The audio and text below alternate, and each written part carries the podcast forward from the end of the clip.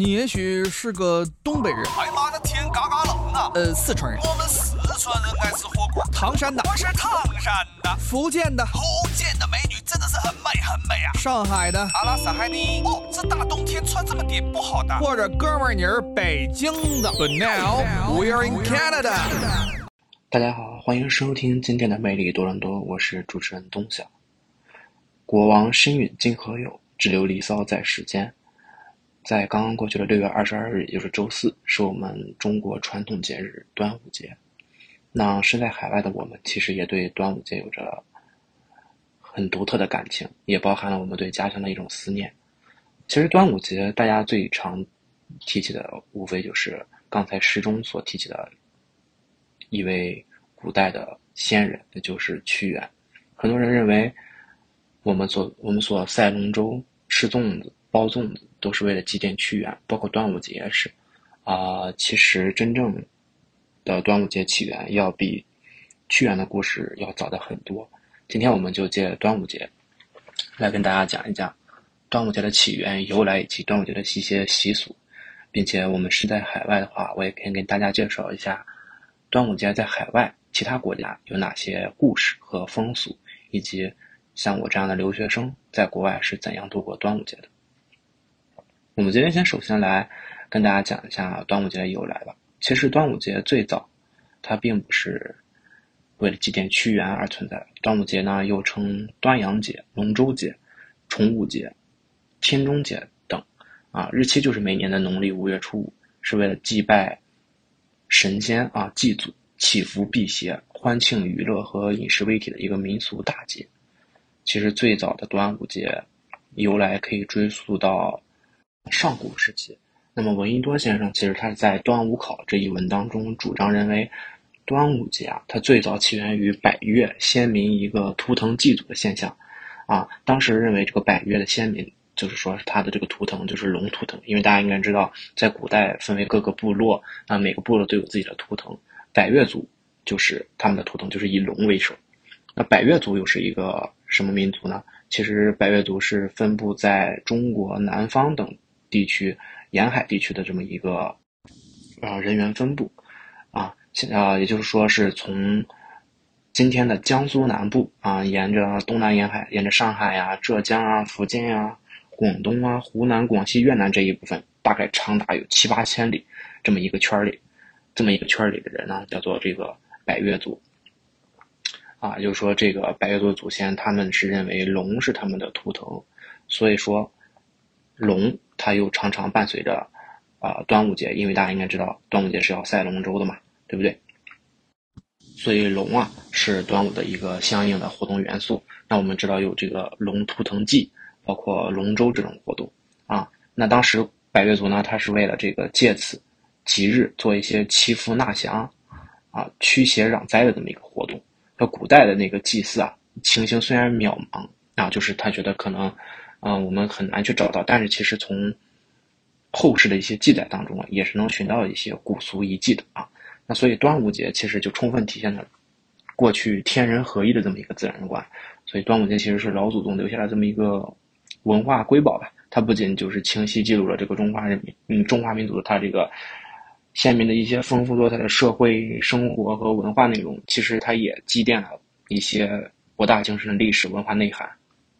嗯。其实，最早我们可以根据河姆渡的遗址和田螺山遗址的这种史前文明，其实可以发现，早在七千年前就已经有了独木舟和木桨，啊，那也就是龙舟的雏形。所以说，大家应该要知道，龙舟啊，它并不是为了祭奠屈原而存在的，它最早其实是古代祭祀的一种啊活动啊。那么屈原为什么后来大家说又是祭奠屈原呢？其实是因为屈原刚好是在这一天。啊，暴尸投江自尽。那屈原为什么暴尸投江自尽？大家应该知道屈原的故事吧？就是说，当时屈原他是这个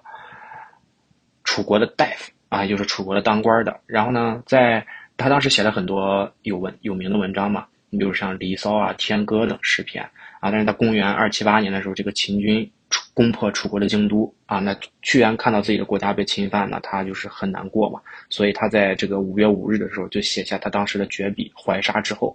啊，就抱将抱石投到这个汨罗江自自尽了。那汨罗江也是今天这个湖南一带，啊，他也算是用自己的生命谱写了这么一曲壮丽的这个爱国乐章吧，也算是。就当大家其实很不理解，为什么他，嗯，在国家被攻破之后会够会投江自尽？那他之前干什么？其实他之前屈原是一个非常厉害的啊，就是说是领导吧啊，他倡举举贤授能，富国强兵啊，他认为一定我们一定要联合，联合其他国家一起来抗秦。但是这种行为其实他遭受了当当时楚国一些贵族的。人的强烈反对，因为这种情况下就会牵扯到一些利益关系嘛，那他就被革去了职务，被赶出了都城。所以说，他为了当时没有能够立剑成功的这么一个行为，他就是自己很难过，那就当时就投江自尽了。那后来投江自尽之后，当地的百姓听到这个消息，马上就说划船去捞嘛，但是再也没有能能捞到他的尸体。所以为了寄托人们的哀思啊，大家就在这个江河上。啊，用这个龙舟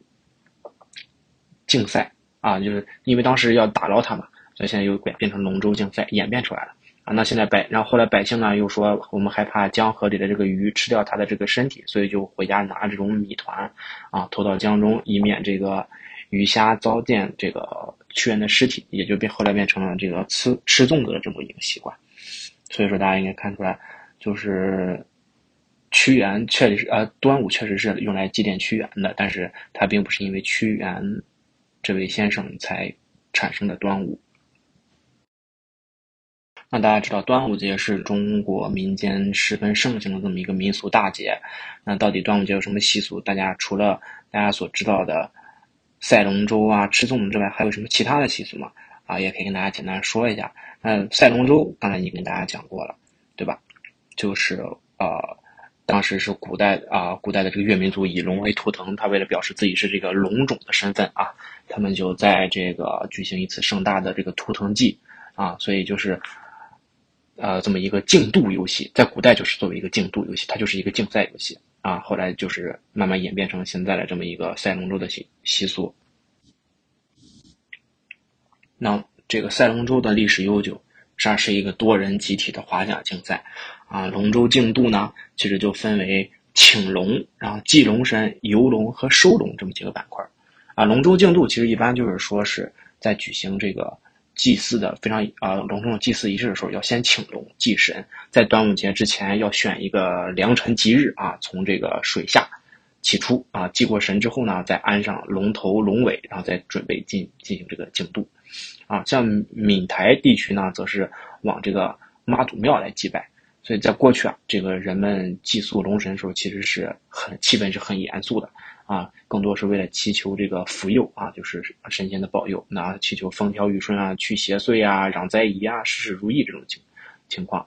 那现在其实很多大家看来都是还是很热闹，大家都很开心，因为大家都知道了，现在这个科技发展，确实我们的美好生活是要自己靠双手来创造的啊，不能整全靠神仙。那除了赛龙舟之外，那我们大家也可以知道，最最最出名的就是吃粽子了，对吧？吃粽子，粽子这个就不用跟大家多介绍了，它就是由糯米和馅料，再将这个用这个铜叶啊包裹而成，形状多样，有尖状的啊，有四角状的，这就是看各个地区了啊。那粽子其实来源还是比较久的，最初它也是用来祭祀祖先神灵的贡品。其实有很多面食都是用来，都是由这个祭贡品。来来产生的，大家知道馒头其实一开始也是用贡品来产生的，啊，为什么这个东西要叫馒头？我可以跟大家先说一下，啊，因为就传传说是秦始皇当时每次打仗的时候吧，他都要啊，大家都要有有要要要有人砍头祭旗啊，这样能够说他们出师顺利。后来觉得这个事情太伤及无辜人的性命啊，每次都要砍一个人头，每次都要砍人头，怎么办？那就用面。啊，做成人头的形状代替砍头，所以后来就叫馒头。馒头啊，当然这是一个题外话了。那我们说回到粽子啊，那其实各地饮食习惯不同啊，粽子也就形成了这个南北口味儿。这个这个点，其实在国内的话，大家可能感受不到，但是在我在多伦多，其实感受非常贴切啊。每次到这个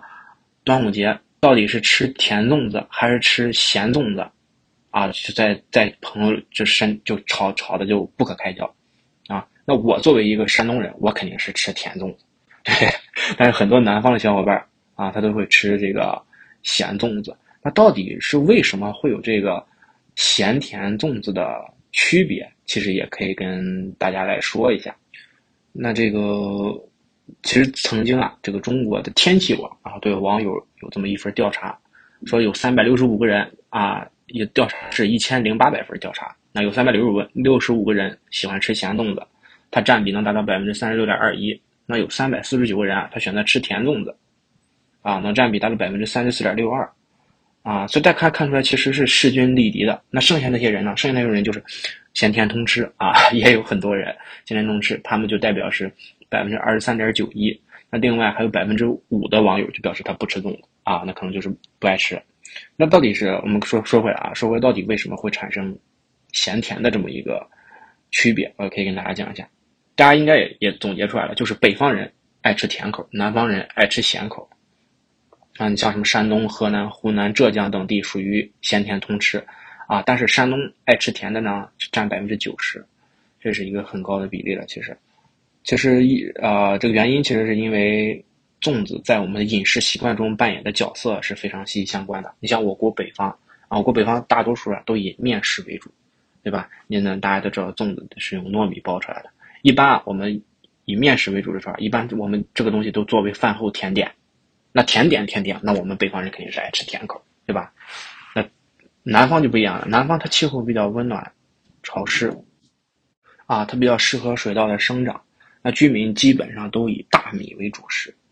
所以这个粽子啊，一般就会用来当做正餐，啊，那早中午。早早早上、中午、晚上，那正餐都有可能出现。那既然它是正餐，那其实吃咸口也顺理成章，那就好下饭嘛，对吧？所以说这就是分析出来的这么一个南北差异的区别吧。那甚至还有椒麻味的，四川、重庆、湖南吃端午节粽子喜欢用腊肉入馅儿，啊，偶尔会有椒麻味儿。那因为什么呢？因为这一带确实比较潮湿，全年这个相对湿度都在百分之七十以上。那为了防腐。所以说，就是当地居民喜欢用这个烟熏的办法来保存这个肉制品，所以这个用腊肉入馅也是受当地的这个天气和饮食习惯啊影响。那福建和广东啊就喜欢吃咸肉粽、烧肉粽，有的时候还喜欢加一些干贝啊、虾米等馅，这就是因为沿海嘛，对吧？海产丰富，所以说各地风味儿。不同各地文化习俗不同，大家喜欢吃的粽子的口味和吃法也就产生了区别。那其实我觉得，不管是哪种口味，都是咱们中国人自己的口味啊。我觉得吃哪种都会不为过。除了赛龙舟和吃粽子之外，那端午节还有什么其他的风俗呢？其实还是有的啊。我跟大家说，有有些地方它有这个挂艾草和插艾草的这么一个习俗风气，那就是在端午节布置一些可以驱邪祛病的花草。啊，这个事情其实来源已久了，啊，在金金楚岁时记上有采艾以为人，玄门户上以驱毒气，这就是说明啊，艾作为一个重要的这个药用植物啊，它可以治病驱虫。所以呢，那五月份呢，这个艾的含艾的这个艾油啊，就是这个艾草里边的一个一种物质啊，它这个功效是最好的，所以大家就是在这个时候来采艾草，然后在家里门口挂上几株。啊，由于这个艾草它有特殊的这个香味儿，所以说它可以用来驱虫啊、防蚊啊、这些辟邪啊。当然，辟邪可能没有什么科学依据，但是驱虫防蚊确实是是合理的。除了这还有什么呢？有的地方还会在南方一带，端午节的孩子会放放风筝啊，就是放纸鸢，这也是有这一定习俗的。还有一些地方呢，会洗草药水，其实它是跟这个。端午节这个日子是有关系的，啊，就大家就觉得觉得端午节其实是这个时间啊，就是正好是这个草木一年当中药性最强的，就所以说端午节这个时候啊，就遍地是药，你知道吗？啊，在端午节期间，就中国有不少地方它有这个采药、煮药啊、洗药水浴的这么一个习惯，啊，所以说端午节它有也有这么一个习俗，还有一些地方会。可能大家会可能会看到，也是啊，大部分都是南方地区吧，啊，也可能看到有一种会给孩子在端午节的时候挂上这种五色的丝线，啊，这在传统文化当中啊，就是象征五方五行的五种颜色，有青、红、白、黑、黄啊，被视为吉祥的颜色。所以说，端午节的时候，经常就是以五色的这个丝线系在手臂上啊，这是曾经很流行的这么一个习俗。但是传到现在啊，基本上就是啊，什么长命锁呀、香包啊，这些就换成这种漂亮的服饰了啊，制制作也很精良，也算是端午节的一个民间的艺品吧。一般都是给孩子啊，在孩子的这个手腕、脚腕上系上这种五色的丝线啊，以驱邪。嗯，一般这个东西会系到七月初七。啊，一会接接接到七夕就会给孩子取下来。还有一种说法呢，就是说是这个叫打午时水，午时水就是说是从端午日啊，就是在中午的时候啊井井里打上来的水，这是南方沿海的一个习俗，因为这个重重午日的这个午时是这个阳上加阳。就是一一天算是阳阳气最重的时候啊，所以古人觉得把这个时这个时候的水打上来，说明这个水就厉害啊，富有阳气啊，大吉，可以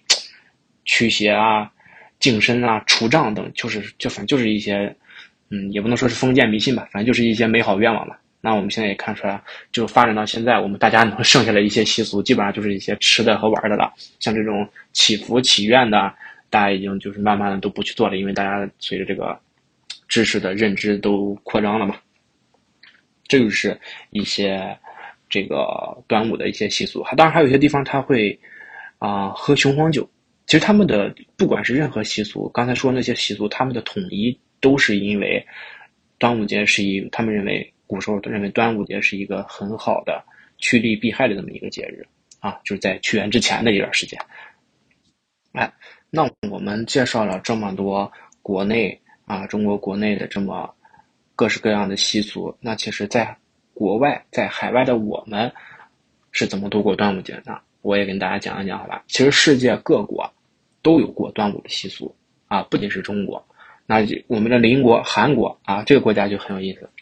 啊。经过这个中国两千中国人两千多年来的这个传统习惯啊，随着这个文化的交融和碰撞啊。啊，哎，韩国把这个端午节习俗啊，其实延续了下来啊，延续的还不错。就当时他们保留了，韩国现在就是在江陵地带啊，保留的是完整的这个端午节的习俗。他们在端午啊，甚至会祭拜一个月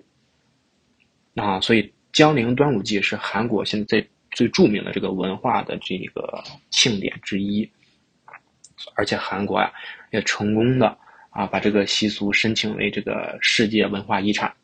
所以说，你看，中国就是应该很早的意识到这个问题，就是不然已经被别人申请完了，对吧？那这个江陵端午节啊，它就是是以这个大关灵山神啊为代表，也就是日啊韩国的一个神嘛，啊很多神对。然后除了这个各种祭祀仪式之外，他们当地还会举办一些其他活动，比如说什么摔跤啊、荡秋千呀、拔河啊、射箭比赛啊，各种都有。还有什么假面舞、烟火表演、端午放灯等活动啊？整个端午节它要持续一个月之久，啊，这个就是大家可以看得出来，他们确实是很爱过这个节日啊。我估计也是为了发展一些旅游业，可能是，所以各种各种比赛上面都都有啊，很有趣，很有趣。我觉得大家在韩国过的话，可以去过一下这个端午节。但是韩国韩国人过端午节是不吃粽子的啊，这很有意思。端午节韩国人不吃粽子，他跟中国人一样啊，他。会使用艾灸，啊，就非常重用艾灸，但他们不是摆，啊，他们不仅不是，他们不仅仅是摆，他们还会做，啊，会做成艾饼，而且还会做成这个有糯米加在艾灸上，你看它结合了，啊，有韩国特色，结合了做成这么一种叫什么艾子高的这么一个食物啊，就用来祭拜这个祭奠祖先啊，吃不吃咱就不知道了，反正是。那其实除了韩国，还有其他国家，你像日本。但日本过了端午节之后，端午节就流到了日本之后啊，就感觉这个味道有点变了啊。端午节它在日本端午节更像是祈祷一个男孩子有出息的那么一个节日啊。我不知道他们有没有祈祷女孩子有出息这个节日啊，反正他们有出祈祷男孩子出息，可能他们比较重男轻女，这个思想不可取啊。所以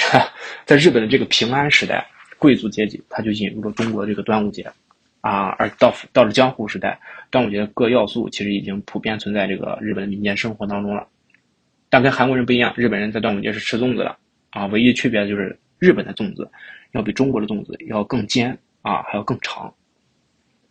所以一开始啊，日本的端午节它叫男孩节，后来演变成现在的儿童节。所以 一般民众都知道这是从中国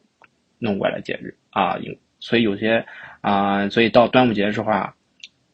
有家有男孩的家庭，他就要挂出那个鲤鱼形状的旗。我不知道大家有没有见过日本电视剧和动漫里，其实在家门口都有那种鲤鱼形状的旗，就好像那个风向标一样。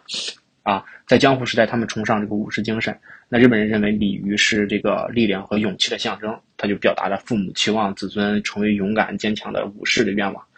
啊，也是后后来也说这个习俗其实也源于中国的这个鲤鱼跳龙门啊，希望男孩长大之后有出息。所以看出来吧，就是不管是韩国还是日本，都是受咱们中国这个文化的影响比较深。那越南的习俗，端午习俗其实是。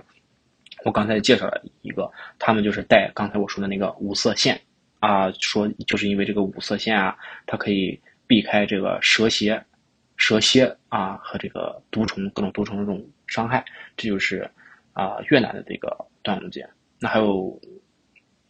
吃，那越南端午节其实他们这天会吃黄姜糯米饭，其实这也跟越南当地的生活环境有关系吧，毕竟他们在森林里啊，这个。蛇虫那么多，吃点黄姜，嗯，也是这个无可厚非的啊。还有新加坡，啊，新加坡其实作为中国文化，就是中国华人比较多的这么一个国家，那他们端午节其实最大的就是赛龙舟啊，他们会在他们的一个东海岸公园举行精彩的这个龙舟邀请赛，世界各地的龙舟队伍聚焦一次，啊，就一较高低。而当时，但是新加坡有一个非常有特色的粽子啊，叫这个花枝粽，是当地非常有风味的粽子。那这种粽子其实是由花枝染成淡绿色的米粉精制而成，再用绿色的叶子啊包成多点的形状。它只有鸡蛋大小，色泽诱人，看起来清香可口。我，我就我不知道，反正这绿色的粽子我一般是不会吃，我觉得有点有点奇怪。我觉得还是甜粽、咸粽好一点。啊，那还有马来西亚，马来西亚其实它更有创意啊，它除了赛龙舟之外，啊，它还宣扬中华传统文化。因为华人占总人口的百接近四分之一了已经，啊，那他们有一个粽子叫娘惹粽，娘就是娘亲的娘，惹就是惹娘亲烦的惹啊，粽就是粽子的粽，它是马来西亚的这么一个创意粽，它又称为蓝粽，外面的色泽如青花瓷一样，啊，十分好看，美丽又浪漫，啊，但是好不好吃我就不知道了。那到了那其实，在在欧洲啊，也是赛龙舟啊，德国赛龙舟，法国赛龙舟。啊，到到处都是赛龙舟，啊，你像德国赛龙舟就比较热闹，啊，就每到龙舟节，这个美因河畔就会聚集很多市民来看，啊，而且据说啊，据说在现场的广播里还会用德语来复述屈原投江，啊，而且这个渔夫划船抢救，还有这个击鼓赶鱼，就是不让鱼来吃屈原尸体这么一些故事，啊，甚至比赛的时候，据说还会放这个中国传统民乐，就将将军令。还是 还是挺有意思的。那其实除那我们除了这么除了刚才上述那些国家之外，那咱们多伦多也有啊，也有非常浓厚的这个端午气氛。咱们多伦多有一个多伦多国际龙舟节啊，它是在一九八九年建了第一第一届举办了第一届啊，它的目的当然就是为了推广推广这个龙舟运动啊，传统文化的这个传统精神。传统文化和这个体育精神，啊，就提高大家对这个亚洲加大华裔的这个文化的认识，并且加强社会对不同文化的这个理解。所以说，在一九八九年啊六月份就举办了第一届。嗯，同时啊，这也是一个吸收、吸引游客来多伦多六月份来观光这么一个著名景点之一。啊，多伦多国际龙舟节其实它已经被公认为多伦多具有标志性的这个文化活动之一。基本上，它就是为了促进加拿大这个多元文化遗产啊，然后高度的这么一个高度的这么艺术体验，大家都会来。过去其实很多人来参加的，就是平均有超过五千名运动员参加这个龙舟比赛啊，超过八十个当地的这个艺术家、工匠和传统表演者啊，有超过二百个志愿者在参期参加这个为期两天的活动啊，每年其实都能吸引超过六万五千名游客啊，去多伦多这个护心岛参与。那今年其实作为疫情结束后的第二年，啊，前面我们一期由陈雷老师和请到了龙舟队队长。其实也详谈过这个，今年的龙舟队其实已经恢复的不错了。就经过疫情冲击之后，今年其实也有超过一百二十个龙舟队啊，超过一百个志愿者和两千名运动员，其实已经来参加这个赛事。所以说是作为啊疫情后的恢复，我感觉还是确实不错了。今年好像不仅仅有龙舟，还有一些，而今年不仅仅有龙舟，还有这个美食节。我看到呼应的还有这个美食节，所以大家应该去参与一下。今年算是过去了，但是明年我还是希望大家能够，啊，可以去好好的参加一下。那其实说了这么多，我再跟大家说说我作为一个留学生来说，或者作为一个，那我是怎么过端午呢？其实我端午节那天啊，很普通，就是我普通的一天啊，上班啊，下班。但是呢，我是吃粽子的，粽子呢也是我朋友包的，我朋友。在家里自己做了咸肉粽和蛋黄粽，啊，然后前一天就是上门送到了我家。啊，我们其留学生其实就是这样的啊，他其实要比中国在中国的学生更注重这种传统节日，因为我们平常在国内，你想想吧，你每次每年都过，每年都过这个东西，今年过不上，明年还有。说实话，有一点那种，嗯。